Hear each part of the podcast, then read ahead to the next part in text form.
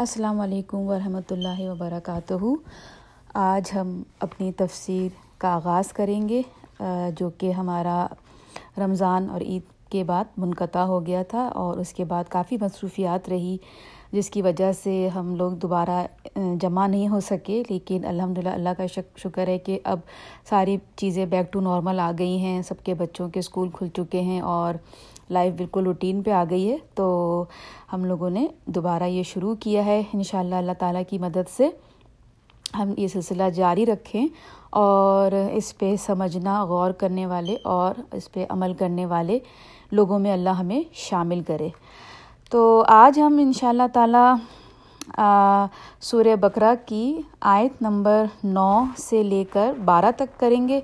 مجھے پتہ ہے آپ لوگوں کی پیچھے کی جو ہم نے بات کی تھی، ظاہر سی باتیں وہ نہیں ابھی ذہن میں ہوگی، لیکن تھوڑا سا اس کو میں ریوائز کر دیتی ہوں تھوڑا سا آپ لوگوں کے لیے کہ ابھی ہم جو قرآن پڑھ رہے ہیں سورہ بکرا یہ ہماری مدنی آیت ہے مکی آیت ہے، sorry, Madani I am sorry یہ ہماری مدنی آیت ہے یعنی کہ مدنی سورہ ہے، مدینہ میں یہ نازل ہوئی تھی اور اس وقت مدینہ میں تین طرح کے لوگ تھے۔ آپ کو میں بتا چکی ہوں کہ جس میں ایک یہودی تھے، دوسرے جو تھے وہ عیسائی تھے اور تیسرے وہ تھے جو اسلام لا رہے تھے۔ تو اس طرح سے تین گروپ، تین لوگوں میں گروپ گرو، گروہ تھے تین لوگوں کا۔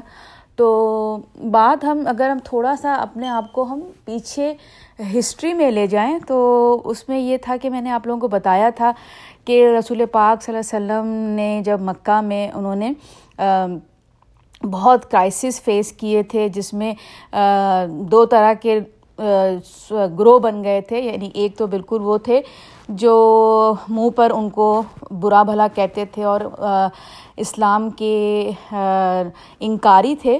اور اسی طرح سے دوسرے وہ تھے جو انہوں نے اپنے جان، مال، اولاد اپنی وراثت، اپنے، اپنی خاندان، کسی کی بھی پرواہ کیے بغیر رسول پاک صلی اللہ علیہ وآلہ وسلم پر ایمان لائے اور ان کے ساتھ شانہ بشانہ چلنا شروع کیا۔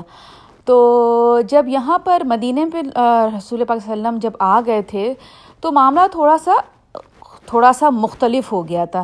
کیونکہ یہاں پہ یہ ہوا تھا کہ جو مسلمان در جوگ در جوگ اسلام لا رہے تھے، ان میں بہت سے ایسے بھی تھے جو ہاف اینڈ ہاف رکھنا چاہ رہے تھے۔ یعنی کہ ہم تھوڑا سا اسلام بھی لے لیں اور تھوڑا سا اپنا، جہاں پر ہمیں مفاد لگ رہا ہے ہم وہ بھی رکھ لیں۔ یعنی کہ آدھا آدھا یعنی کہ اسلام میں پورے نہیں داخل ہو رہے تھے، آدھا آدھا۔ تو ان کی نظر میں یہ تھا کہ بھائی کیا برائی ہے۔ تھوڑا سا ہم اسلام کے طریقے کو فالو کر لیں تو تھوڑا سا ہم جو یہودی ہیں، ان کو فالو کر لیں۔ اس میں کیا برائی ہے؟ مطلب ان کی نظر میں اس میں کوئی برائی نہیں تھی۔ تو وہ اسی چیز کو جو ہے اللہ تعالیٰ نے آیت میں یہ کہا ہے کہ اعوذ باللہ من الشیطان الرجیم، بسم اللہ الرحمن الرحیم۔ اور بعض لوگ ایسے بھی ہیں، میں آٹھویں آیت پڑھ رہی ہوں۔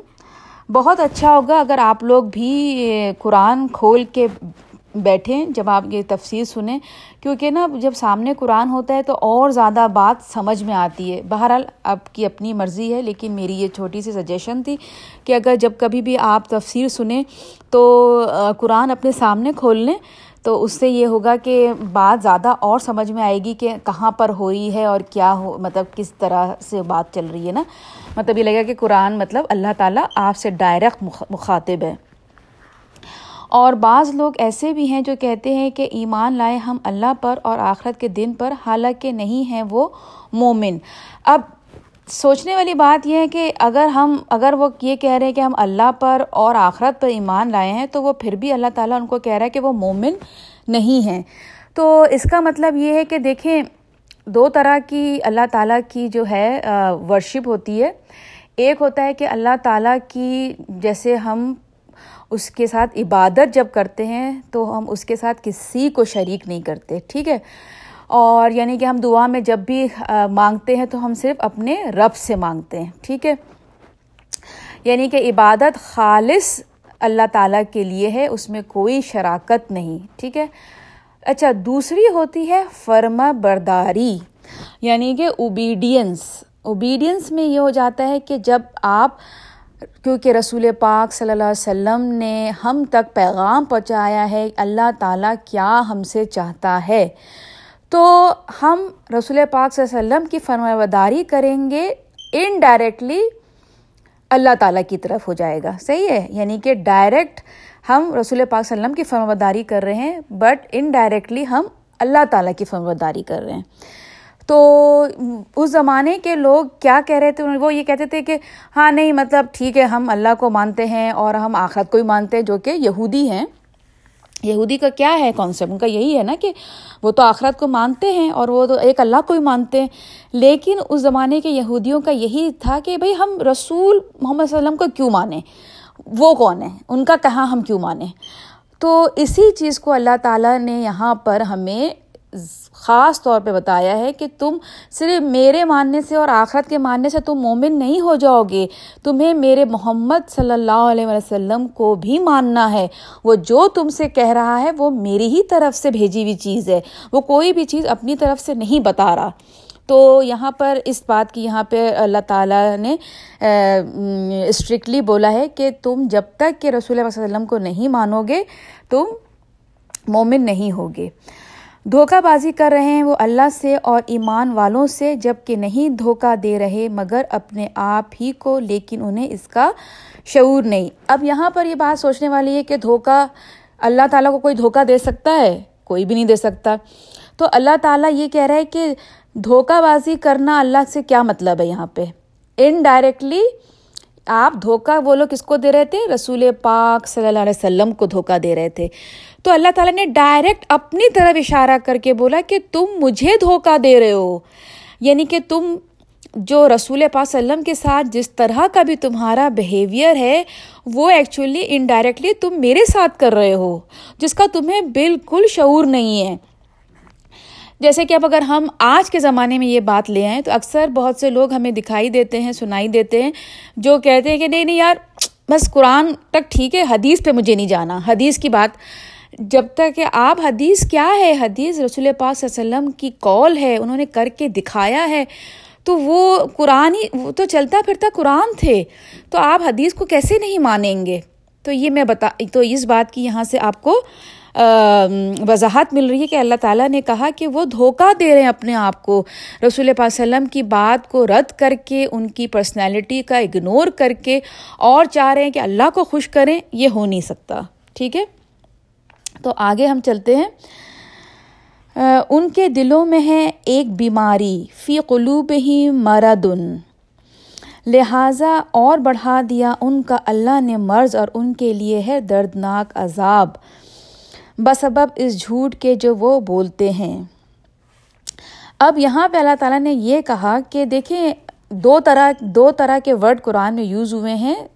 ایک ہوا ہے صدور، فی صدور ناس صدور کس کو کہتے ہیں؟ چیسٹ کو۔ اور قلوب قلوب کس کو کہتے ہیں؟ دل۔ چیسٹ وہ ایریا جہاں پہ دل رہتا ہے۔ ٹھیک ہے؟ یہ بات بہت سمجھنے والی ہے۔ اس کو ضرور سے امپورٹنٹ بات ہے۔ غور سے سنیے گا۔ میں یہ جو بات آپ سے کہنے جا رہی ہوں کہ صدور ناس ہم نے پڑھا ہوگا نا، سورہ ناس میں ہے نا، فی صدور ناس تو صدور کا مطلب ہوتا ہے چیسٹ۔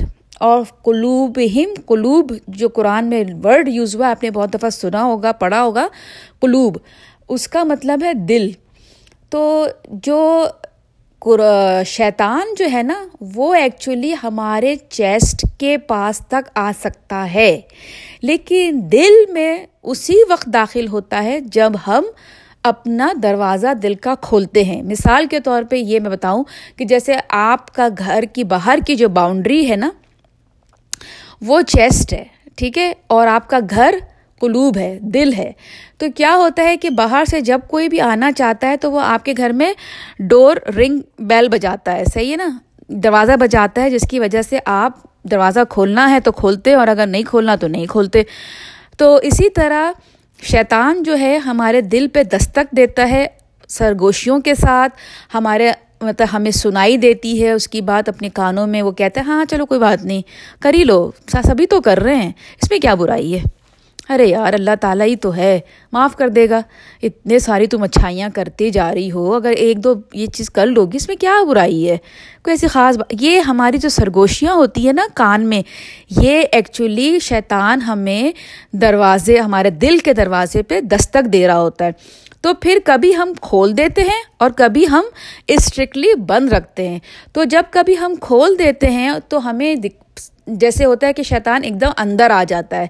تو اگر تو اسی وقت ریئلائزیشن ہو جائے کہ نہیں یار چورا غلط میں کر رہی ہوں، یہ مجھے نہیں کرنا چاہیے، تو اس کی مثال ایسا ہے ایسی ہے کہ جب ہمیں غصہ آ رہا ہوتا ہے تو ہمیں اللہ تعالیٰ نے کیا بولا ہے؟ آؤز باللہ من الشیطان الرجیم، بسم اللہ الرحمن الرحیم۔ اس یہ پڑھ لینے سے شیطان بھاگ جاتا ہے۔ تو یعنی شیطان اسی وقت آپ کے دل سے باہر بھاگ جائے گا۔ لیکن بعض دفعہ ایسا ہوتا ہے کہ شیطان جو ہے یعنی کہ دروازہ ہم نے کھول دیا اور شیطان آ کے رہنا شروع کر دیتا ہے۔ یعنی کہ ہمیں پتہ بھی نہیں چلا اور آہستہ آہستہ آہستہ وہ ہمارے گھر میں رہنا شروع کر دیتا ہے اور اپنے حساب سے ہمارے گھر کی ڈیکوریشن شروع کر دیتا ہے۔ ہم نے تو اپنے حساب سے سجایا ہوا تھا اپنا گھر۔ اب چونکہ وہ آ گیا ہے تو اس نے اپنے حساب سے گھر سجانا شروع کر دیا۔ تو کیا ہو گیا کہ جو پہلے ہمیں جس چیز کو ہم پسند کرتے تھے اور جس چیز کو ہم ڈسلائک کرتے تھے، اب شیطان کی نظر سے ہم دیکھنا شروع کر دیتے ہیں کہ شیطان ہمیں کہتا ہے، نہیں نہیں، یہ بالکل ٹھیک ہے، یہ اچھی چیز ہے، چلو ایسے ہی کرو۔ پھر ہم اس کے ہی بتائے ہوئے راستے پہ چلنا شروع کر دیتے ہیں۔ تو اسی طرح سے جب شیطان بہت دن ہمارے دل میں رہ جاتا ہے اور ہمارے اندر اتنی زیادہ گندگی پیدا کر دیتا ہے، تو اس کو اللہ تعالیٰ نے کیا کہا ہے؟ وہ ایک مرض بن جاتا ہے۔ مرا، مرادن یعنی کہ قلوب ہی مردن یعنی کہ دلوں کی وہ ایک بیماری بن جاتی ہے۔ تو اللہ تعالیٰ سے دعا کیجیے کہ اے اللہ تعالیٰ ہم سب کو اس بیماری سے دور رکھے اور جب جب ہمیں احساس ہو کہ شیطان ہم پر حاوی ہو رہا ہے، ہمارے، ہماری ایکشنز چینج ہو رہے ہیں، تو ان شاء اللہ تعالیٰ ہم سب کوشش کریں گے کہ شیطان کو اپنے دلوں سے نکالیں۔ آگے چلتے ہیں، آگے اور جب کہا جاتا ہے ان سے کہ نہ برپا کرو فساد زمین میں، تو کہتے ہیں کہ ہم ہی تو ہیں اصلاح کرنے والے۔ یعنی کہ اس زمانے کے جو میں نے بتایا نا کہ جو منافق تھے، تو وہ کیا کرتے تھے؟ ان کا یہ، ان کا یہ، ان کی یہ سوچ تھی کہ ارے بھائی، مسلمان یہ بات کیوں نہیں سمجھ رہے کہ اگر ڈے ٹائم میں ورشپ خانہ کعبہ کی، تم کر لو رات کے ٹائم دوسرے جو ہیں، وہ جو بت پرست ہیں، وہ کر لیں۔ تو ان کے نظر میں یہ ایک بڑا اچھا کام تھا کہ بھائی ہم تو دو دو گروہ کو ملانا چاہ رہے ہیں۔ ہم کوئی غلط کام تھوڑی کر رہے ہیں، لیکن ان کو یہ نہیں پتہ تھا کہ یہ ایک بہت بڑا فساد کر رہے ہیں۔ یعنی کہ اپنے آپ کو مسلمان کہہ کے اور کلمہ شہادت پڑھ کے جو دیکھیں کافروں، انسان کو دکھ سب سے زیادہ کب پہنچتا ہے؟ ایک تو یہ کہ جو ظاہر ہو رہا ہوتا ہے کہ یار مطلب ہمیں پسند نہیں کرتا، اگر اس کی طرف سے کوئی دکھ ملتا ہے تو ہمیں اتنی تکلیف نہیں ہوتی جتنی تکلیف ہمیں کب ہوتی ہے جس کو آپ اپنا سمجھتے ہیں اور وہ جب آپ کے بیک میں چھری مارتے ہیں لوگ۔ تو اس وقت آپ کو لگتا ہے کہ کتنا دکھ ہوتا ہے۔ اسی طرح مسلمانوں کو سب سے زیادہ تکلیف اس وقت ہوتی تھی جب اپنے مسلمانوں کے بھید، بھیس میں اپنے مسلمان دھوکہ دیتے تھے۔ یعنی کہ ان کے اس رویے سے مسلمانوں کو بہت تکلیف ہوتی تھی۔ اور اسی کے بارے میں وہ لوگ کہتے تھے کہ نہیں، ہم تو کچھ غلط تھوڑی کر رہے ہیں۔ ہم تو فساد تھوڑی مچا رہے ہیں۔ ہم تو لوگوں کو ملانا چاہ رہے ہیں۔ تو آگے چلتے ہیں۔ خبردار حقیقت میں یہی لوگ ہیں، فساد برپا کرنے والے مگر انہیں شعور نہیں۔ تو یہیں پر ہی ہم اپنی قرآن کی آیت روکتے ہیں، آیت نمبر بارہ پہ۔ اور کیا کہتے ہیں، اس کو اگر ہم تھوڑا سا ان آیتوں کو آج کے اپنے اوپر اپلائی کر کے دیکھیں تو ہمیں پتہ چلے گا کہ آج کل بھی یہی ہو رہا ہے کہ لوگ اپنے حساب سے برائی کر رہے ہوتے ہیں۔ اور جب ان کو کہا جاتا ہے کہ یہ چیز غلط ہے تو وہ اپنے حساب سے کہتے ہیں کہ نہیں نہیں مطلب میں تو ایکچولی یہ تھا کہ دو لوگوں کو ملانے کی کوشش کر رہی تھی یا جو بھی ہے، اور اپنے حساب سے وہ ان کو فائٹ کرا دیتے ہیں، ان کی وہاں لگا دیتے ہیں۔ مطلب سمجھ رہے ہیں آپ؟ تو یہ ہے کہ بس ان شاء اللہ تعالیٰ ہم جو کچھ بھی قرآن میں سنیں اور پڑھیں، اس پہ اللہ تعالیٰ ہمیں توفیق ادا کرے اس پہ عمل کرنے والے کی۔ اور جو بھی جو بھی غلط کہا وہ میری طرف سے، جو بھی صحیح ہے وہ اللہ کی طرف سے۔ امید ہے کہ ان شاء اللہ تعالیٰ آپ سب اسی طرح سے قرآن سے جڑے رہیں گے اور دعاؤں میں یاد رکھیے گا۔ میں بھی آپ لوگوں کو ہمیشہ اپنی ہر نماز میں دعا میں یاد رکھتی ہوں۔ مجھے اور میری فیملی کو بھی یاد رکھیے گا۔ السلام علیکم ورحمۃ اللہ وبرکاتہ۔